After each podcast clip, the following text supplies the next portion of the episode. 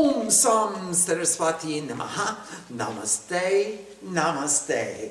Uh, this evening on page 215 of the Chandi Path, we're going to begin the discussion of chapter 6. And if you remember correctly, I'm sure you do, uh, uh, the, uh, Chanda Munda, anger and passion, went to self conceit and he said, Hey, you own everything that's worth owning. I mean, anybody who owns something says, I own it, it's mine. And so uh, uh, you own all the beautiful things, and, and the most beautiful among the women is the goddess of welfare, and you should bring her to your house. So self conceit called his ambassador, uh, he, he who appears to be a friend.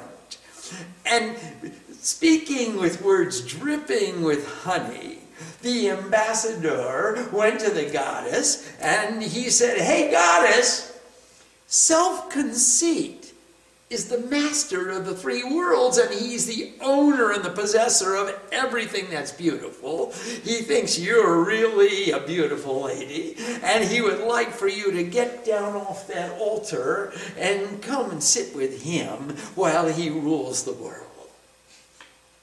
And the goddess said,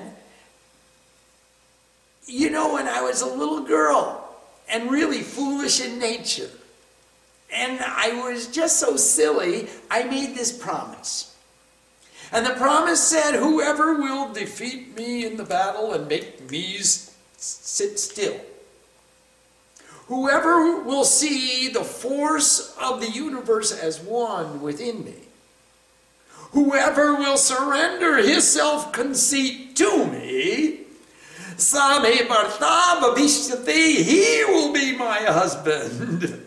Uh, so tell self conceit to come over here, do the puja, read the Chandipat, surrender his self conceit, and he'll be mine. He and I will be one. But I'm not going of my own accord. So when the ambassador went back to self conceit, and he told self conceit this news that the goddess said, Just come here and surrender to me, and you will be one. I'll be yours, and you'll be mine. He got mad. And then he told the ambassador, Go and get that lady. And now he's going to start sending his generals.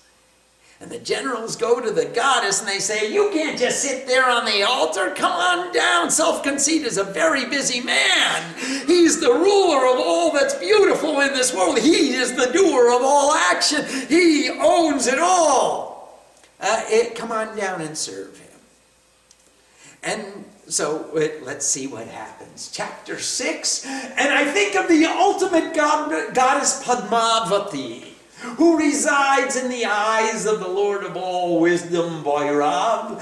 Her tender body is effulgent with the brilliance of the multitude of jewels on the hoods of the king of snakes, upon whom she is reclining. So she resides on the reclining on the couch of Anant of infinity. Uh, she is resplendent like the jewels in the crown of Boshuki, and uh, she, uh, her luster is like that of the sun, the light of wisdom, the warmth of devotion. Her three eyes are brilliant. In her hand, she holds a rosary, a gourd, a skull, and a lotus, and the radiant half moon is the shining crown upon her head.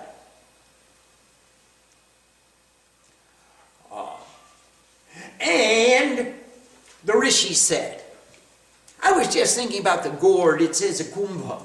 And uh, it, it, a kumbha could be a gourd or it could be a gourd like container. We often make a kamandalu uh, uh, out of a kumbha.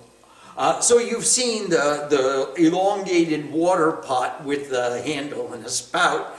Uh, sometimes uh, they're made with a gomuk, with the mouth of a cow. And so it could be an actual, actual gourd, it could be a pumpkin type uh, or a squash. or it's usually probably a water pot, a long, skinny one. And the Rishi said, after listening to the words of the goddess, the ambassador became very angry and returning to the king of thought gave a detailed explanation. Hearing the report of the ambassador, the king of thought became very indignant and in great anger he called a thought named sinful eyes. Dhumralochan. Dhumra actually means smoke, and it means haze, and it means obscured per perception. So Dhumralochan is he obscures all of our perceptions so that only everything we see, we see through the eyes of selfishness. Uh, and that's how he got the name Sinful Eyes, because he puts, uh, uh, he clouds our perception with selfishness, and then we think only about our own selves in every perception we see. And he said, Hey, Dumralochanashutwa! Hey, Sinful Eyes! Go quickly, taking your army and grabbing that naughty one by the hair, drag her here. You can't just sit there on the altar enjoying the bliss of consciousness. Come on down and sit by the side of self conceit. His self conceit will know no limits when the goddess of all energy is sitting beside him. If you come down from the altar and serve him, your self conceit will grow and grow and grow. And if anyone stands up to defend her, be he a god, a semi divine being, or celestial being, certain you, certainly you will kill him. Just kill anybody who stands up in her defense. Even if it's uh, some swami sitting on top of a mountaintop, if he tries to protect the altar, don't, don't, just go ahead and cut off his head. And the rishi said, receiving the command from self conceit, sinful eyes, along with an army of 60,000 thoughts, immediately proceeded. Arriving there, he saw the goddess seated upon the Himalayas and defiantly shouted, Enemy! Go to self conceit and self deprecation. If you won't go lovingly to the side of my master right now, then I will grab you by the hair and forcibly drag you there. The goddess said, you have been sent by the king of thought. Mm. And you yourself are extremely mighty. I mean, who can resist sinful eyes? You look through the eyes of obscure perception, and all you think about is selfishness. Along with you is a great army, and in this condition, if you take me by force, what can I do? But I'm not going of my own accord. The Rishi said, after the goddess answered thus, that thought, sinful eyes, attacked, and with the pronunciation of the mantra, hmm, the mother of the universe reduced him to ashes. You look inside our Hawan Kun, you will see piles of ashes. In fact, we take them out by the barrel. Uh, we shovel them out by the barrel to make room for more sinful eyes. We just keep burning them and burning them and burning. And then, in great anger, that immense army of thoughts and the mother of the universe began an exchange of arrows, energies, and battle axes. In all of this, the carrier of the goddess, the lion, shaking his mane in rage, with a frightful roar, jumped into the army of thoughts. Some thoughts died from the striking of his paws. Remember, Dharma is striking out against the Asuras. Uh, you can't have thoughts of sinful eyes. He's clawing them and beating them with his paws. Others from his jaws. Still other great thoughts were trampled by his hind legs and died from their wounds. Striking with his claws, he struck many in the stomach. and by the sword and so many heads he severed. Shaking his mane, the lion cut so many arms and heads, striking the stomachs of some thoughts, that lion caused, caused their blood to flow. Excessively angry, the carrier of the goddess, that extremely forceful lion, roar, in but a moment annihilated that entire army of thoughts. When the king of thought heard that the goddess killed sinful eyes, and that her lion eradicated the entire army, he became very angry. His lower lip trembled with rage. And then he gave a command to passion and anger. Hey, passion! Hey, anger! Hey, Chanda! Hey, Munda! Take a great army and grab that goddess by the hair and binding her. Tie her up. Quickly bring her here. And if there is any doubt in bringing her here, then fight with all your weapons and with the entire army of thoughts and wound her. And after wounding that naughty one and her lion, bind that mother of the universe and return with her quickly. Oh. Well, sinful eyes couldn't do it. I'm anxious to find out what happened to anger and passion. Let's go on. Chapter 7. On page 222 of the Chandipat. Let's meditate. I meditate upon the goddess Matangi, the embodiment of the mother. Sitting upon a throne of jewels, she is listening to the sweet sounds of parrots. The color of her body is dark. She has one foot resting upon a lotus, and she wears a half moon on her, upon her head, wearing a garland of flower buds. She plays the strings of a bina. She covers her body with a blouse and a red colored sari with a yellow border. it's that Rohit Maina with a yellow colored sari with a red border. In her hand is a cup made of conch shell. From her face comes a slight sweet scent that causes intoxication, and a brilliant spot of vermilion shines on her forehead. Om, the rishi said. In adherence to the command of self conceit, passion, and anger set forth with four divisions of their army of thoughts, well adorned with weapons and order, armor. And remember, they have infantry, they have cavalry, they have bowmen, and they have uh, elephants, the armored cavalry. Uh, so they have four divisions. And uh, passion and anger are going to make you passionate or angry. Actually, you get angry when you get passionate because you get passionate about something and you don't get your, the object of your desire, and then you get angry, and that frustration leads to hostility, and that hostility leads to the enhancement of self conceit. On a high peak in the Golden Mountains, they saw the goddess sitting on her lion, smiling with delight. Seeing her, the thoughts made ready to capture her. Uh, first, they were sent to, to, to drag her by the hair if she wouldn't come of her own volition. Now they've got to wound her and capture her.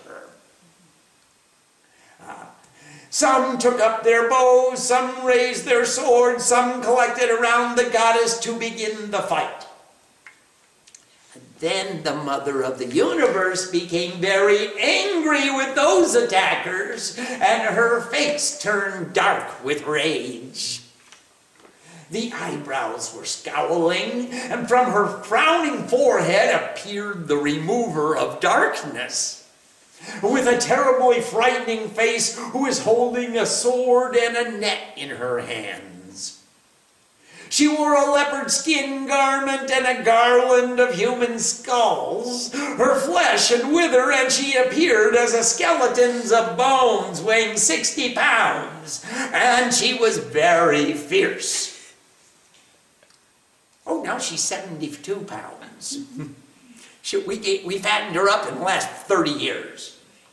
She displayed fantastic mystical missiles of consciousness, often depicted as, it's called Khatvanga.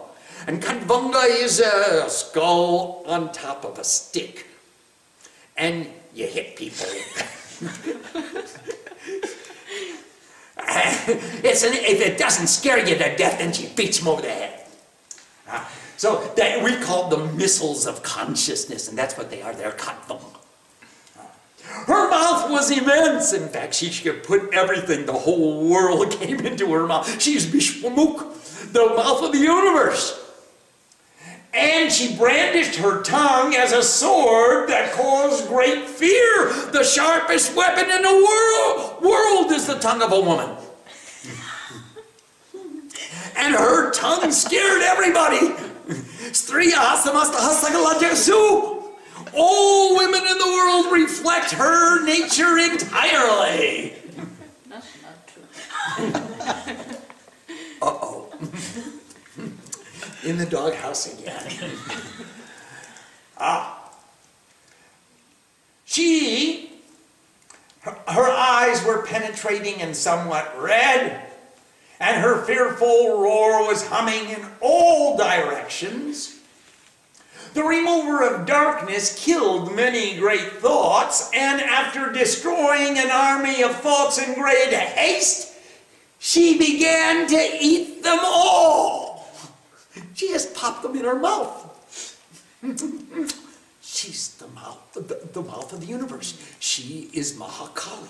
Mahakal is the great death. She is the dissolution. And all goes into pure tamas. It all goes into the darkness of the void. She picked up elephants with one hand and put them into her mouth, together with their protectors, the driver with his goad, the soldiers and bells. In the same way, she took warriors, horses, chariots, and their charioteers and the entire cavalry of thoughts, she put them into her mouth and hideously began to chew. Can you imagine all those thoughts? Just, she just ate them in a gulp. Some thought she grabbed by the hair, others she crushed at the throat, still others she trampled with her feet, and others she killed by a stroke to the breast. She picked up the great weapons of that army in her mouth, and in fearful anger she ground them with her teeth. We should send her to Ukraine. She trampled that entire army of mighty and wicked thoughts and ate them all. Others she fiercely beat. Some fell by the blade of her sword, some were beaten by the missiles of consciousness, and some were crushed to death by her formidable teeth.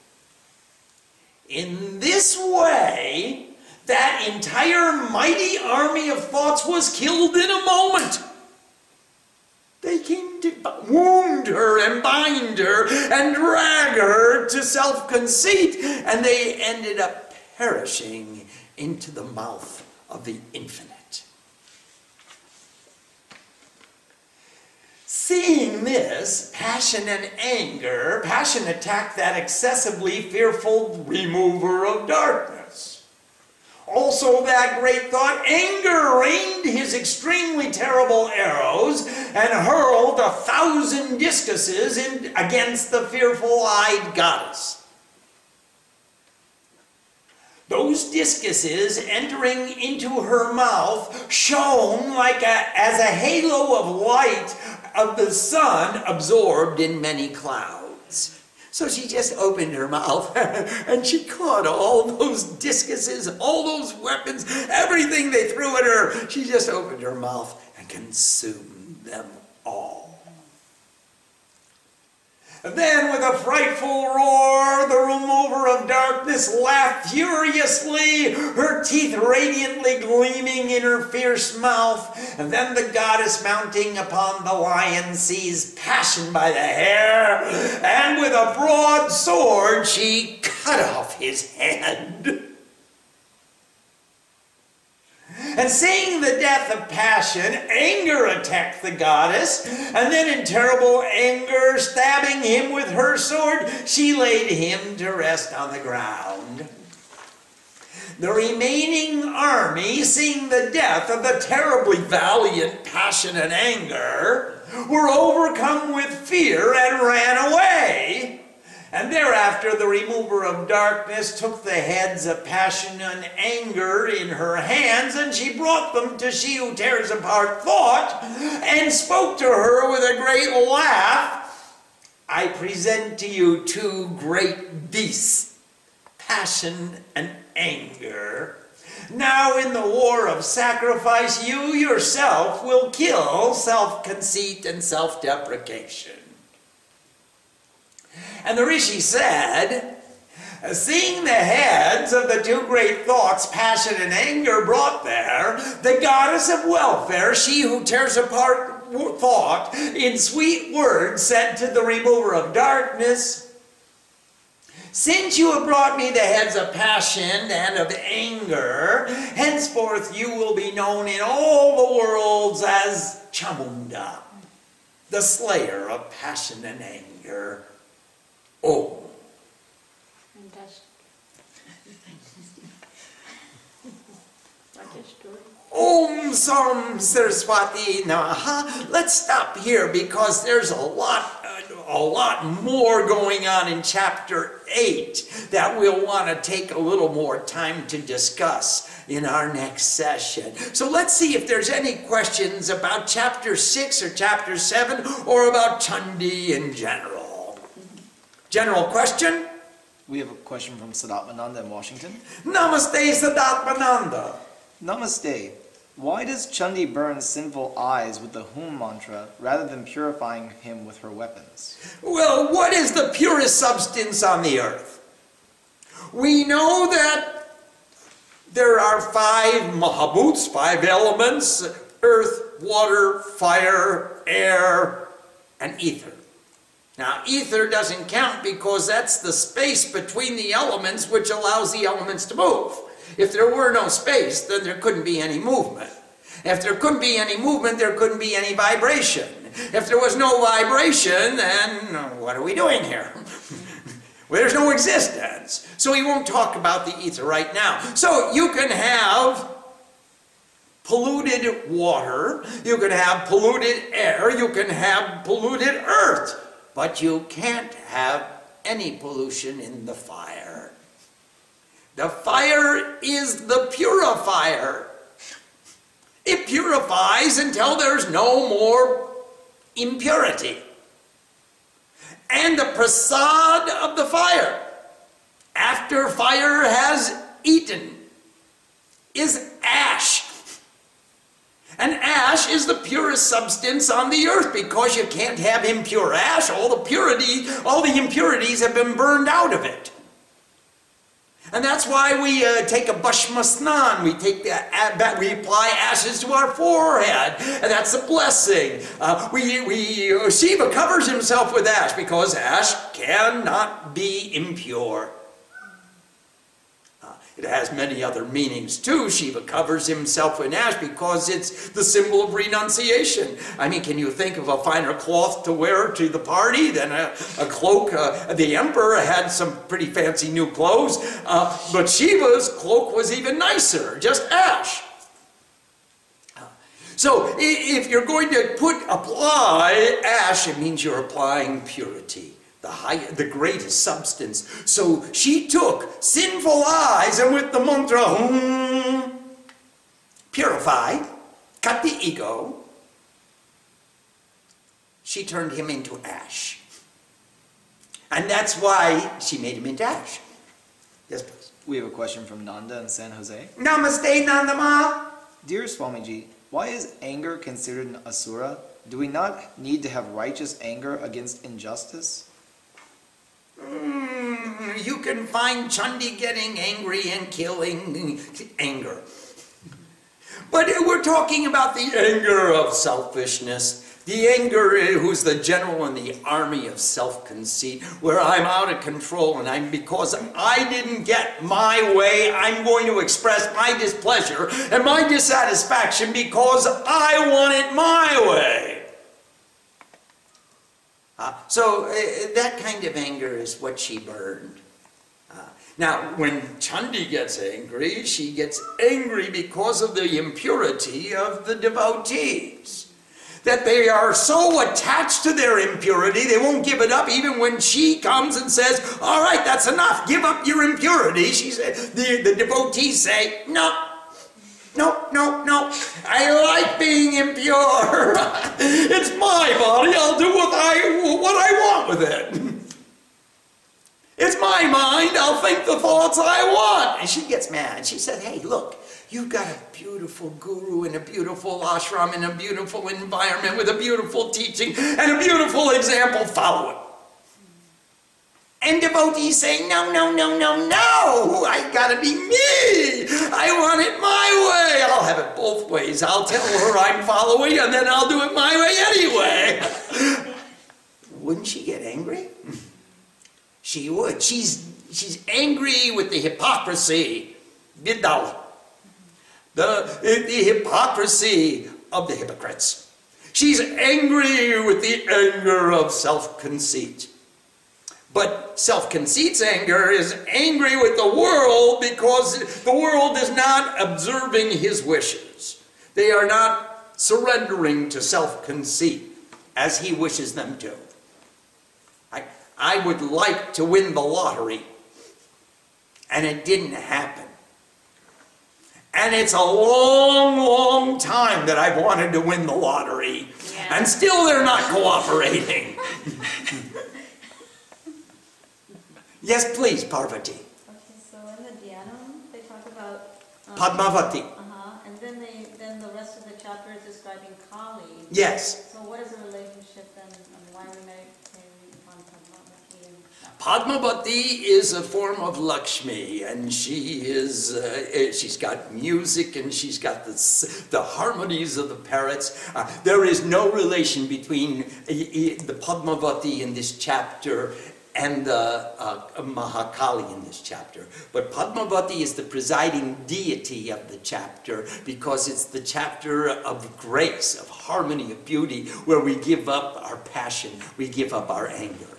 Now, the deities that they describe are the presiding deity over the chapter. They are not the main character who does the action within the chapter. They are the fruits that are acquired by fulfilling the dharma of the chapter. Those are the meditations. So in chapter six, it's talking about a different goddess, but then it just says, Chapter 6 was Padmavati and chapter 7 was Matangi. yeah, and then it just says the goddess in chapter six. It doesn't. Yes. Any more specific reference to, No, it's not pertinent information for you. okay. Uh, but her name is Padmavati, and it does say her name. I think of the ultimate goddess Pa- Padmavati. But she's not the actual slayer of, uh, Dhumralochan. No, she is not. No, that's what I just said. She is the presiding deity over the chapter, but she is not the actor within the chapter. She is presides over what you get for by adhering to the principles of the chapter, by giving up your sinful eyes or matangi. And matangi is not only the embodiment of the mother, but she's also the embodiment of the mata, which is the, the, the quality of your mind. So we, when we give up our anger, we give up our misdirected passion, we are enhancing the anga, the, the embodiment of the pure mind. Yes, please. We have a question from Vivekananda in Seattle. Namaste, Vivek. Namaste, Sadhana. Namaste. what is the significance of Kali coming out of Chandi's forehead? Well, y- y- when we, we know many things come out of the forehead, and uh, Shiva burned God of love from the uh, forehead, from the third eye. There, the, the, when she was scowling, she turned dark, and then came out. Uh, the the Kali came out from the the darkness of her forehead. So, does it have any specific significance? I doubt it. I, she had to manifest someplace. She manifested from the the eyes of, of, of uh, intuition. So the goddess who is uh, beyond time, who removes all darkness, is an intuitive concept. She's not just a, a, a mental construct. We have a question from Moshami and Siddharth. in- Namaste Moshami, Namaste Siddharth. Pranam. Chapter 7 describes a fearful, scary form of the mother goddess which creates an awe. Is it implying that the that an awe-stricken bhakti is superior superior to a simple bhakti with love? Bhakti No, no, there, they, neither of the kinds of bhakti are superior. Finish your question. Uh, it, it was actually uh, superior to bhakti with simple love. I said, No, there's only one bhakti. There's only one bhakti Moshami. And neither form or neither kind or manifestation of bhakti is preferable. And sometimes bhakti is awe inspiring and it just sends us into this consternation. I just cannot fathom the immensity, the enormity, the magnificence of that awe inspiring vision. And other times she's simple like the mother. And she wears a yellow sari with a red border and smiles and cooks and, and give, takes care of her kids. It's bhakti is bhakti. And now if you're overwhelmed by bhakti, that's fun. And if you're just i- i- totally submerged in love, that's fun. And the ideal is to be in bhakti. Mother is showing us all the different forms of devotion throughout the Chandi. She is a warrior mother protecting her children. She's fighting for the right. She's fighting on our behalf because we couldn't do it ourselves. The only way we can do it is to become her. The only way to become her is to do the sadhana and pray to her with bhakti. And now she's showing us I can be fearful, I can be fearless, I can be beyond fear, I can be beyond darkness, I can be remover of darkness, I can consume all the darkness, I'll take all the asuras, put them in my mouth, and eat them. I'll do it, anything I can to take care of my kids. I'm going to take care of my children, my creation, my devotees. Any way you want to come to me, that's the way you'll find me. Yes, please. How does she eat all our thoughts? Is it our devotion? You think of her and everything goes? Absolutely. As we continually think about her, how can you think about the other thoughts? If you find your mind is roaming, you grab that mind and bring it back and say, hey, mind, hey, thoughts, let Kali eat you. let Mother devour you. Now, if I see the thoughts being devoured by the Mother, then what do I think about? I'm thinking about Mother. I'm thinking that thought tried to run away, and I brought him back, and I gave him to Mother, and Mother ate him. Thanks, Mom. And every time I have another thought, and the thought runs away and says, Come with me, Swami, don't stay here in the temple. Uh, we'll leave your body there, but you come with me and we'll go travel around the world and we'll have so many experiences. You can go see so many movies. I, I say, Mom, would you eat that thought? I, I, I don't want to go with him. If I go with that thought, who knows when he'll bring me back? What kind of a thought is he going to take me and he's going to give me to another thought and he'll give me another thought and pass me around from thought to thought? I want to be thoughtless. Would you eat all the thoughts, please?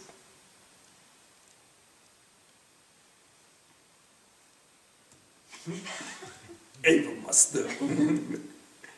Yes, please. This is a question about the 108 names. Sure.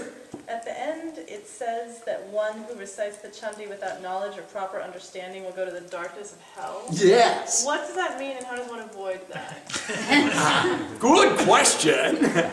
Uh, it's really an important statement. The improper way to chant the Chandi is as a business, or to sell meditation tapes, or to sell sell your dharma. Don't make it into a business. If I'm the priest of the temple and say, You give me five coins, that was our traditional dakshina, uh, panchika they called it, which turned out to be a rupee and a quarter. If you give me a rupee and a quarter, which today is worth about 1.2 pennies, maybe, if you can do the math, uh, then you, I will sing the chandi for you, and the goddess will change your karma because of my devotion. I am enhancing my ego because of my improper understanding, and I'm abusing the tool. And if I abuse the tool, it won't work for me. And if I have, if I don't sharpen my tools and use them for the proper purpose, uh, then they won't work for me. If I abuse the chandi and use it as a tool for earning my livelihood, what will I use for giving up my selfishness? And that's the improper understanding. I, if I'm a priest, my privilege is to guide other people how they can come closer to Chandi, how they can do it for themselves. Not for money, I'm going to do it for you, and the goddess loves me more than she loves you, and therefore she's going to give you the fruit of my karma. And she won't give you the fruit of your karma. Blockwash. Well, eh, it's nonsense. It's, it's only for gullible people. You can buy indulgences right over here. Can't get to heaven without a donation. Same theory. That's the improper understanding. Now, the proper understanding is, Mom, I'm a kid of, I'm a child of God. I'm your kid. And I'm trying to learn how to do this. I don't understand it because I'm starting to learn. But you'll you appreciate that I'm making an effort to come closer to you. It's not that I have to do it perfectly the first time I look at the material. It's impossible. But the improper understanding is, oh, I know it. And I'll do it so nicely that she will bless me with changing your karma and you give me money and I can earn a livelihood. That's only for the gullible. Yes, please. We have a question from Swarupananda in Seattle. Namaste Swarupananda. Pranam. These battles are so intense, and Mother doesn't seem to take prisoners. How do we let Mother fight the battle without becoming attached or affected by the destruction? Or is that even desirable? Uh, it's not desirable because in chapter 4 we heard that being purified by these weapons and battles, all the Asuras go to heaven. Otherwise, we'll kill them, they'll come back in another form, and they'll change their form, they'll take birth again, and they'll come back and perplex us some more. So it is very, very, very advantageous to us to send them to heaven by letting them meet their demise with Mother. Now, remember that the battle's going on here. The battle's going on here. I am striving to contain my mind. My mind wants to flee. It'll go to London, Paris, Rome, and New York in an instant. Before I even have a chance to say, please come back here. Now, I, that is very intense. That's even more intense than having mother come and cut off his head. But what a way to go.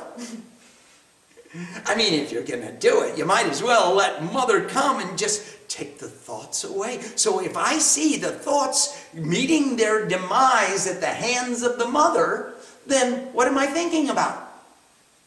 Mother.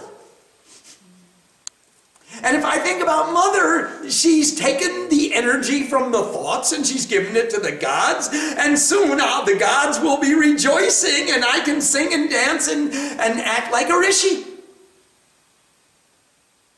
That's just how Chandi works. She takes the, when we pray to her with sincerity, we will pay attention to her. And the thoughts will knock on the door and there's no one home. And the thoughts say, Swami, come on out with me. You can come and play. I've got a great itinerary for this yatra. This journey can be, we, we can go all the way around the world. And I say, Mother, would you please take the energy away from that thought? And you cause the demise of that thought. And then my mind will stay here with you. That's how it works, Swaru. We have a question from Julia. Namaste, Julia Ma. Namaste. Did you say last week that energy does not feel, but she responds? In these chapters, she's acting on her own initiative, laughing throughout, having a good time. So she seems like she's feeling. Can you help me understand? Energy does not have any judgment. It just flows. And it flows to the places where the most attention is placed. So she doesn't say this is good thought, that's a bad thought, this is a, this is a nice thing. This is, she just wherever we focus our energy, wherever we focus our attention, our energy goes there. So she doesn't make any judgment. Not that she doesn't feel, but she's free from judgmental nature. She doesn't qualify or categorize, eh, she just flows towards the object of our awareness. We have a question from Sadhana Shakti. Namaste Sadhana Shakti. Pranam. Since some of us have spent so much time going to the movies, do we have to spend the same amount of time praying to the goddess to get evened out? Oh, probably more. probably more time. It doesn't happen in an instant. Uh, we are habituated to going to the movies. Some of us call it meditation, others call it daydreaming. Uh, there are many kinds of meditations. Uh, so, yes, I can't tell you how long it will take you to fall in love, but I can sure see who has fallen in love and what they do with that love and how it manifests in their lives. The validity of any spiritual experience is the change that it creates in the experiencer. And once you've had that experience, you make the change. And you accept it willingly and lovingly and joyously. And you make your commitment with a capital C. So liberation doesn't mean freedom from commitment. It means freedom through commitment. Once we make that commitment, we honor our word. Because I have to understand that if I can't trust me, who else am I going to trust? Who will I believe if I know I'm going to tell the not honor my commitment? If I can't tell the truth, then who else can? We have a question from Sadatmananda. Yes, Sadatmananda, namaste. Namaste. The goal is to change ourselves, not others. Yet, by the design of the tradition of the Devi Mandir, we place a lot of value on empowering others and not just sitting on the mountaintop. How are we supposed to empower other other people without doing the amount of sadhana that you did? Why aren't we traveling around the forest of India for three years doing the cosmic puja and the chandi? Because you've got to earn enough money to buy a ticket. you can't you can't just get stow away on the plane. It's too cold. You won't be comfortable.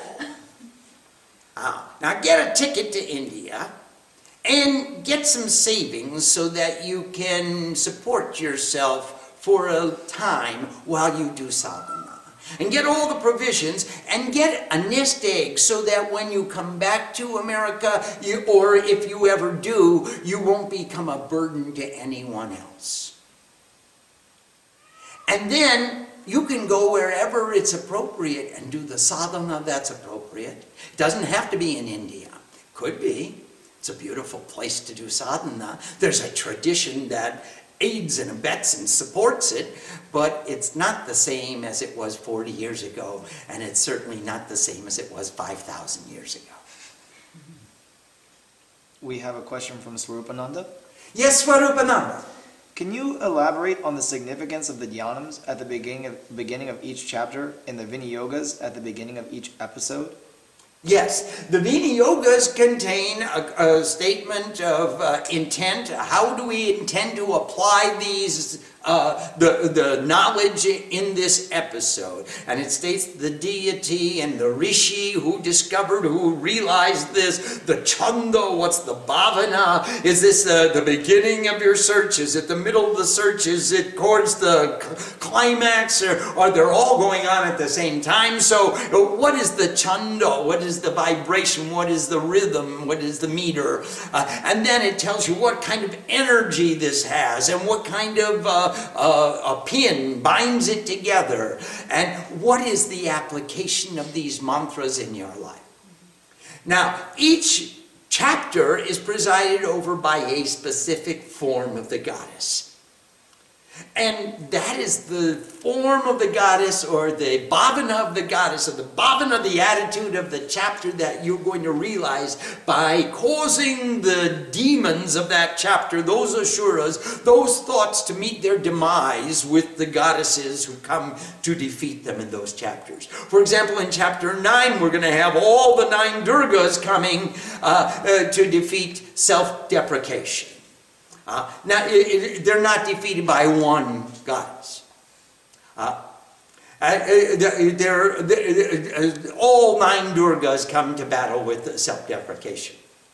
Uh, in chapter 10, of course, we have the final battle between Chandi and the great uh, uh, self conceit. So each chapter is presided over by a goddess who gives us the bhavana that we're going to realize when we slay the asuras of that chapter. We have another question from Vivekananda. Yes, please. Namaste. How can I lose the natural fear of letting Kali devour my mind? It seems that whenever she gets close to me, no matter how insanely I love her, my mind freaks out and experiences fear. How can I make a deal with her that she will eat my mind even if I'm afraid? That's the big question. That's the big question. We have to give her our devotion and our attention and continually pray to her that when we come to the precipice and we're just going to enter into samadhi, and she's going to take away the duality and she's going to take away the ego. There is a tendency of the ego to say, Stop! It! What will happen to me if you take away the ego? That's the whole battle. The whole battle. If, if she says, I, you know, okay, I purified you, I took away your anger, I took away your passion, I took away your control, modadi, eh, matsarja, I took away all your ripus, all your limitations, all your your sinful eyes and your lotions and your, your, your raktabijas and all the asuras that come to perplex you. I have destroyed them, now I'm going to take away your sense of I so that you could be me. Can't be me as long as you're you. Sorry, doesn't work that way. No, no, no. You gotta become me in order to be me. You can't be you. Now, all you can do, Vivek, is keep praying to her. Please, let me trust you enough so I can surrender. And yes, you can have me. Really, I don't want me anymore. I'm, I'm, I'm sitting in this temple praying and ringing the bell every day because, not because I want to enhance my ego, but I really want you to take him away. I'd love to become you. You got you got it together, lady. You're, you're neat. You, you're a number 10. You got a yellow sari and a red border, and here I am all in orange. You got the buff, you get up and you cook and pray and cook and pray and cook and pray. and feed people and feed people. I, I don't want to be me anymore. I'd like to be you. Now, that's the prayer. Yomang Jayati Sangrame, who can defeat me in the battle and make me sit still. Yome Darpabya Pohati, who can surrender all of his self conceit to me, all of his concept of me, all of his I, all of his ego. Yome Pratibalo Loke, who can see all the energy, all the force, all the Shakti, all the, all the strength of the universe as one within me. I am the source of all strength. Same Bharta Bhavishyate. He will be my husband. Now, can we do that? Or we keep saying, wait, wait, wait, stop! don't take me. I know I'm praying to be taken, but don't take me today. Maybe tomorrow I'll be ready to go. Maybe just for a little bit so I can come back and tell everybody what it's like. I'd love to sit in the kitchen and talk about my samadhi. Wouldn't that be fun? We have a question from Ambika. Namaste, Ambika. Namaste, Sham. We missed you at the beginning of the program, but we're glad you're here now. Namaste, Swamiji. Before we even utter one single mantra aloud, what can we do as preparation to increase our bhava and quiet our mind? Take a bath. Cleanliness is next to godliness. Take a bath. You see, every time I come to the temple, I take a shower. Every time I sit for meditation, I take a shower. Nothing. Just she can say, I love you, mom. You can say, I love you, mom. Dispensation. You save the water and save the soap. Ah, listen to mother. I love you, mom. That's easy. But if you do something regularly before you meditate, before you pray, before you worship, so that you put yourself in the bhava, in the attitude of worship. Well, there's something you can do. Uh, uh, for me, I, I, grew up on the banks of rivers, so it was easy to jump in the, in the river, come back and, and start the puja. We have a question from Lori in Calgary. Namaste, Lori Ma! Namaste. How do we handle the experience of falling in love and then at other times the ego coming forth due to samskaras? How do we best handle this variance? Well, try to be as humble as possible.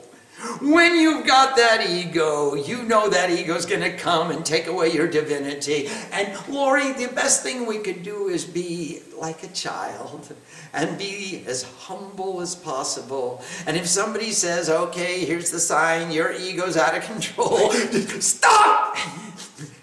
And get back into control. Don't respond with ego and say, whose ego is telling my ego that your ego is better than my ego?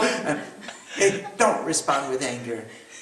Respond with gentility and humility and put yourself in the bhava of negotiation instead of confrontation. Look for how you can come together and really be a lover. We have a question from Nanda. Namaste, Nanda. While we cannot chant the chandi for another person to remove their bad karma and make ourselves money, can we can we chant to remove their bad karma and make a difference in their lives, or is it considered interference with another's karma? Please help me understand if the chandi is to be used for only my transformation, or if it can be used to help alleviate another situation without personally profiting by it. Every time you chant the chandi, Nanda, everyone in the world even those people in China and Japan, everyone in the world, even the Russians on the Ukrainian border, they all benefit. You are putting out positive energy and good vibrations into the world. There is no question that everyone benefits when anyone chants the Chandi. In fact, all the sadhus of the Shakti Path all around the world have a contract that at, in every moment of the 24 hour period, at least one of us will be chanting the Chandi.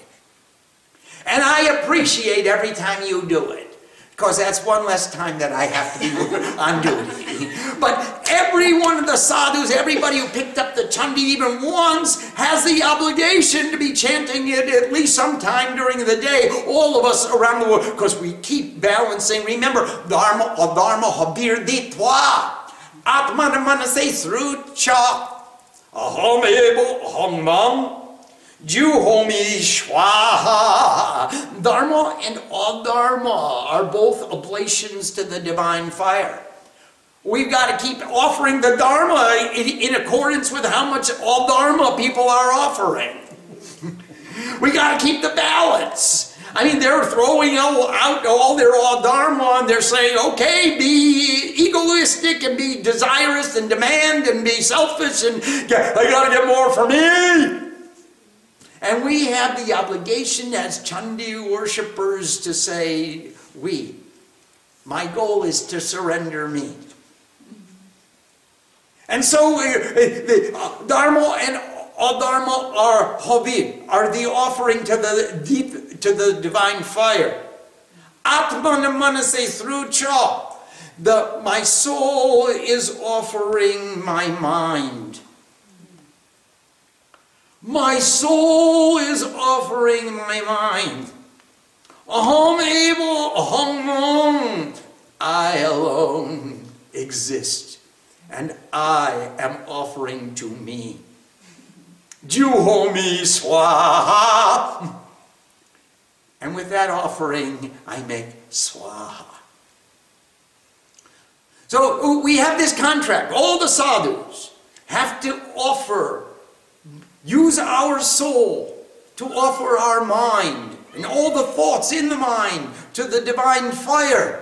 And in reality, it is I who is offering to myself. Juhomi Swaha. Yes, another- please, Shivani. How I feel like these these thoughts are demons, you know. We call them, I wrote a book about it. but but also like we we will spend so long praying for Divine Mother, and we don't really have her darshan, and and but they just get to go right up to her. Yeah, yeah, right up to her, and she goes, whoom, and she turns them into ashes and sends them to heaven. So it seems like they're like they're really blessed. They sure are. Let's send, in the same way, we'll send all the thoughts to heaven. And thinking thus, your every thought will be beautiful, will be blessed. Hmm. Yes, please. We have a question from Julia. Namaste, Julia Ma. Namaste. I still don't get it. Are Chamunda and Chandika different or the same? There is only one goddess of the universe. They are all one. They are all different manifestations of each other. You're one woman, we call you the daughter of your mother, the mother of your daughter, the sister to your sister, the spouse to your, your spouse, a teacher, a, a, a dishwasher, a cook, a chauffeur. You have so many names depicting so many functions and so many relationships and so many appearances. You wear a fancy dress to the ball and you wear a ball gown and you wear a beautiful dress to the wedding, a wedding dress, and you wear a, a- a- tennis shorts to the tennis game and you wear a swimming suit to the swimming and you look differently in every appearance, in every form. You're called by a different name, you have a different appearance. Chamunda is the destroyer of anger and passion. And Chandi she who tears apart thought. Now, you got to give up your anger and passion so you can give up the rest of the thoughts. So, Chamunda is one of the expressions of Chandika. Yes, please. Um, I'm, for a long time, I've been kind of struck by the difference in how easy it is in the book that the, these whole armies of thoughts they just meet demise like that, Yeah, and and then we we chant again and again. yeah. So I'm kind of wondering, um, is it is it more difficult for us because we're not actually truly calling out to her with hundred percent sincerity? Yes, it is. And that's why the thoughts come back the next day or the next moment. No sooner do we complete the Chandi Path and make the arati than I'm thinking, okay, I gotta go to the kitchen and I gotta go clean the this and I gotta go do that. I'm gonna chop wood and carry water and I gotta work and I gotta work on the website and I gotta turn on my computer. I gotta. We didn't really send the thoughts to heaven. We did temporarily. They got to go there so long as we were chanting the Chandi. And then we stopped chanting the Chandi and started thinking about me. And the object is not to stop chanting the Chandi. Because as soon as we stop chanting the Chandi, you're going to think about something. Who are you going to think about? Well, you might think about me. But you don't. You think about you. And if you think about you, you got all the Ashuras are right back again. If you thought about Guru, if you thought about God, if you thought about teaching, if you thought about the goddess, the divine mother in your life, I'm going to make puja again. Let's get everything ready for the next puja. Let's go out and serve the devotees. Let's go cook for God. Let's go serve God in the form of all the beautiful people who came to the temple today. If you had those thoughts, then the Ashuras wouldn't have any place to come back to. The seat's taken. Sorry. it's just musical chairs. There are not enough chairs for the Ashuras to sit. Go in the kitchen on Sunday and you'll see there's not a place for, eh, for everyone to sit. Somebody's going to stand outside holding the plate. Now, if you want to think about the mother and you think about God and think about the privilege that we had to share the Chandi with Ma in a temple like this on the top of a mountain away from the maddening crowds. The privilege that we get, the opportunity that we get to live in such an environment. If you would, think, these guys came all the way from Bangalore, the holiest city of. They came all the way to the Devi Mandir to worship in this kind of an environment to be with people like you. Because of your inspiration. So wouldn't you want to turn around and show them why it was so worthwhile for them to make this journey? Or would you rather go in your room and close the door and turn on your computer and think? Or whatever. Yes, please. We have a question from Sadatmananda. Yes, Adapananda. Why is Kali known as the slayer of passion and anger? In the text, it sounds like Chandi strolls up to those two thoughts and kills them. Well, she took the form of Chamunda. So it's a form of Kali, it's a form of Chandi, it's a form of, but she's holding the two heads, and Chandi says to Kali, I'm calling you Chamunda, because you slayed anger and passion. Now, that's like you're, you're like, like me walking up to you and say, I'm calling you Sadatmananda because you're no longer Joshua. Uh, I'm, you, you, you're a pure sadhu. You are the pure atma of bliss. You're the pure, the soul of bliss in truth. That's who you are. Now, that doesn't mean you cease to be Joshua when you go home and you cease to be Sadatmananda when you come here. It just means, in addition to, you are called by many names, mister. I'm going to write the thousand names of Sadatmananda. And I'll bet you I can come up with a thousand names. He who was never late to breakfast. He was, he was always eating lunch. Whose, whose refrigerator is always open. Who never washes a dish. We have a question from Sadhana Shakti. Yes, Sadhana Shakti. As we continue to chant the Chandi, do the thoughts dissolve in the order that they are destroyed in the chapters? No. No, they keep coming back. They keep coming back in any way they want to come back. They can come back. They are not required to come back chronologically as according to the table of contents. They come back of their own. They are the masters of the three worlds. And we are all servants of the thoughts, and they will come whenever they want. All we can do is say, Mother, help! I got more thoughts. They came back. And the louder and longer and stronger with greater intensity that we say, Mother, the more inclined she is to look over our way. Just one glance gives us enough strength to remember our divinity all day long. Om Sam Saraswati Namaha. Namaste.